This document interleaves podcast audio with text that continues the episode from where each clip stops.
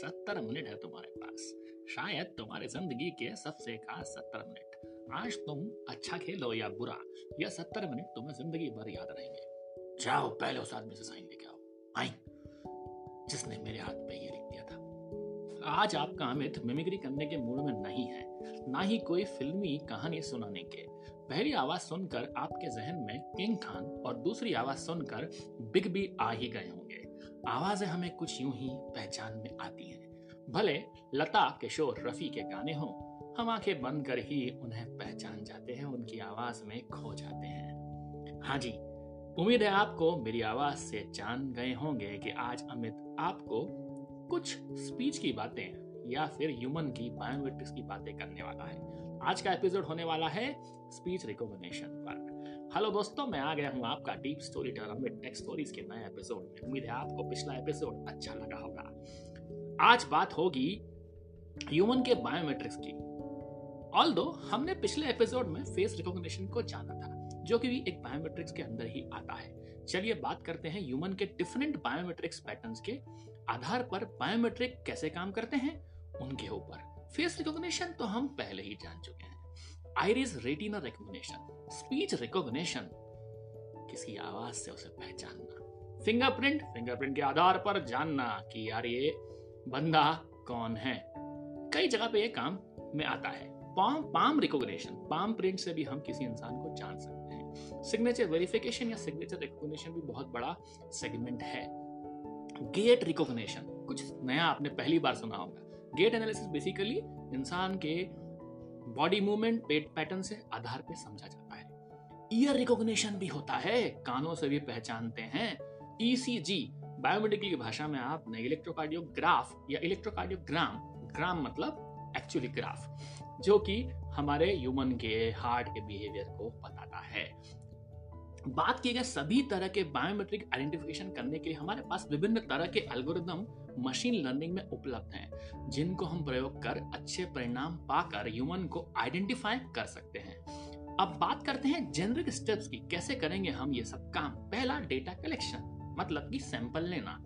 जैसे voice sample ले लो face sample ले लो फिंगरप्रिंट्स का सैंपल ले लो रेटिना सैंपल ले लो या गेट इन्फो को कहीं कैप्चर कर लो। सेकेंड स्टेप में बात करेंगे प्री प्रोसेसिंग की। मतलब जो हमने सैंपल लिया है, उसको क्लीन करना, हो सकता है कि डेटा क्लीनिंग की आवश्यकता हो। फिल्टरिंग करना या फिर हमें इमेज को रीसाइज करना, अगर इमेज के फॉर्म में वो डेटा है तो। तीसरी बात होती है फीचर एक्सट्रैक्शन की, जिसके आधार पे हम, जैसे स्पीच के केस में पिच किस पिच से इंसान बोल रहा है? धीरे बोल रहा है या धीमे बोल रहा है या तेज बोल रहा है? एम्पलीट्यूड मॉड्यूलेशन एम्पलीट्यूड की फ्रीक्वेंसी मॉड्यूलेशन भी होता है तो बहुत सारे चेंजेस होंगे हमारे पास। सिग्नेचर के केस में प्रेशर प्रोफ़ाइल किस आधार पर सिग्नेचर कर रहा है? डिटेक्शन या रिकॉग्नाइज करना फाइनली स्टेप होगी। ये चार स्टेप्स के आधार पे हम लोग कोई भी काम कर सकते हैं। मशीन लर्निंग टेक्निक में हमारे पास supervise unsupervise learning classification clustering decision tree support vector machine भगवान जाने इतने सारे एल्गोरिदम हैं, जिनके आधार पर हम रिकॉग्नाइज करते हैं। वैसे भी जैसे कि SVM है सपोर्ट वेक्टर मशीन वो एल्गोरिदम हम स्पीच रिकॉग्निशन में यूज़ कर सकते हैं, जहाँ 50 से 90 परसेंट तक अच्छे रिज़ल्ट पा सकते हैं। फेस रिकॉग्निशन में हम पीसीए के अलावा चाहे तो डिसीज़न ट्री भी यूज़ कर सकते हैं, जिसका की एफिशिएंसी 90 परसेंट के आसपास है। चलिए प्रैक्टिकल चैलेंज की बात कर लेते हैं। अगर हमने अपनी वॉइस सैंपल्स की बात करूँ मतलब मैं अपनी सैंपल्स की बात करूँ तो हर बार थोड़ी वेरिएंट हो सकती है, जो कि आप पॉडकास्ट में महसूस करते होंगे। जैसे कि मैंने वन वन बोलने के लिए मैं वन पेज भी बोल सकता हूँ या वन भी कह सकता हूँ। किसी भी तरह से मैं बोल सकता हूँ। अगर मैं ठंडा पानी पी लूँ तो मेरी आवाज़ थोड़ी सी मॉड्यूलेट हो जाएगी चेंज हो जाएगी। और अगर मैं जाम खा लूँ, जाम फल तो हो सकता है मेरी आवाज़ थोड़ी सी और चेंज हो जाए। या फिर आपके साथ मैं बातें करके अपनी जैमिंग सेशन कर लूँ तो आवाज़ हो सकता है कि फिर बदल जाए। तरह तरह की आवाज़ हो सकती है। दो सैंपल में समानता निकालने के लिए मेरे पास क्रॉस कोरिलेशन से अच्छा टूल नहीं होगा। जो कि मेरी फ्रिक्वेंसी शिफ्ट के आधार पर रिकॉग्नाइज करने में मुझे मदद करेगा और बता देगा कि ये इंसान की आवाज़ यही इंसान से मैच खाती है कि नहीं। मतलब ये अमित की आवाज़ है भी कि नहीं। तो ऐसे काम करेगा स्पीच डिटेक्शन या स्पीच रिकॉग्निशन वैसे ही हर बार इंग्लिश का ए लिखते वक्त हो सकता है मैं हर बार ए लिखूं। आप चाहे तो ट्राई भी कर सकते हैं लिख के। हर बार सिग्नेचर वेरिफिकेशन करने के लिए भी हमें देखना पड़ेगा कि ह्यूमन का तरीका क्या है लिखने का। प्रेशर प्रोफ़ाइल के पैटर्न से हम पता करेंगे कि ये सच में साइन अमित का है या नहीं। वैसे ही अगर फिंगरप्रिंट्स की बात करें तो किसी भी लेबोरियस वर्क करने पे कोई लेबर है तो उसका फिंगरप्रिंट का पैटर्न चेंज हो सकता है। कोई अगर मैनुअल वर्क करता है तो उसका पैटर्न हो सकता है। या हमारे घर में कोई गृहिणी है जो सब्ज़ी काटती है, घर के काम करती है तो उसका फिंगरप्रिंट पैटर्न चेंज हो सकता है। और वो हो सकता है कहीं काम भी करती हो। कोई वर्किंग प्रोफेशनल हो तो कोविड में अगर आप पहले याद करें कोविड के पहले हम जब ऑफ़िस में जाते थे तो फिंगरप्रिंट अटेंडेंस लगाते थे।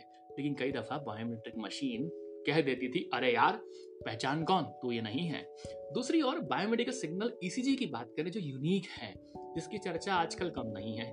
वह भी एक तरह का तरीका हो सकता है जिससे हम किसी इंसान को पहचान सकते हैं। चलिए आज के इस छोटे से बाइट साइज़ पॉडकास्ट को समराइज कर लेते हैं। आज हमने बात की बायोमेट्रिक्स की ह्यूमन बायोमेट्रिक्स की, उनके काम करने के लिए मशीन लर्निंग का रोल और फाइनली क्या चैलेंजेस हैं। जितनी भी टेक्निकल टर्म की आज बात की गई है, कोशिश होगी कि उनकी डेफिनेशन डिस्क्रिप्शन में डाल दी जाए।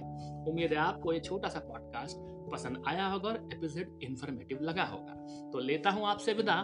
तब तक आप मेरे पॉडकास्ट टेक स्टोरीज का मज़ा लेते रहें। सुनते रहे डीप स्टोरी तेरा अमित को tech stories Jio Saavn Spotify पे।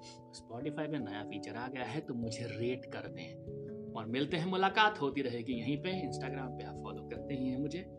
Thank you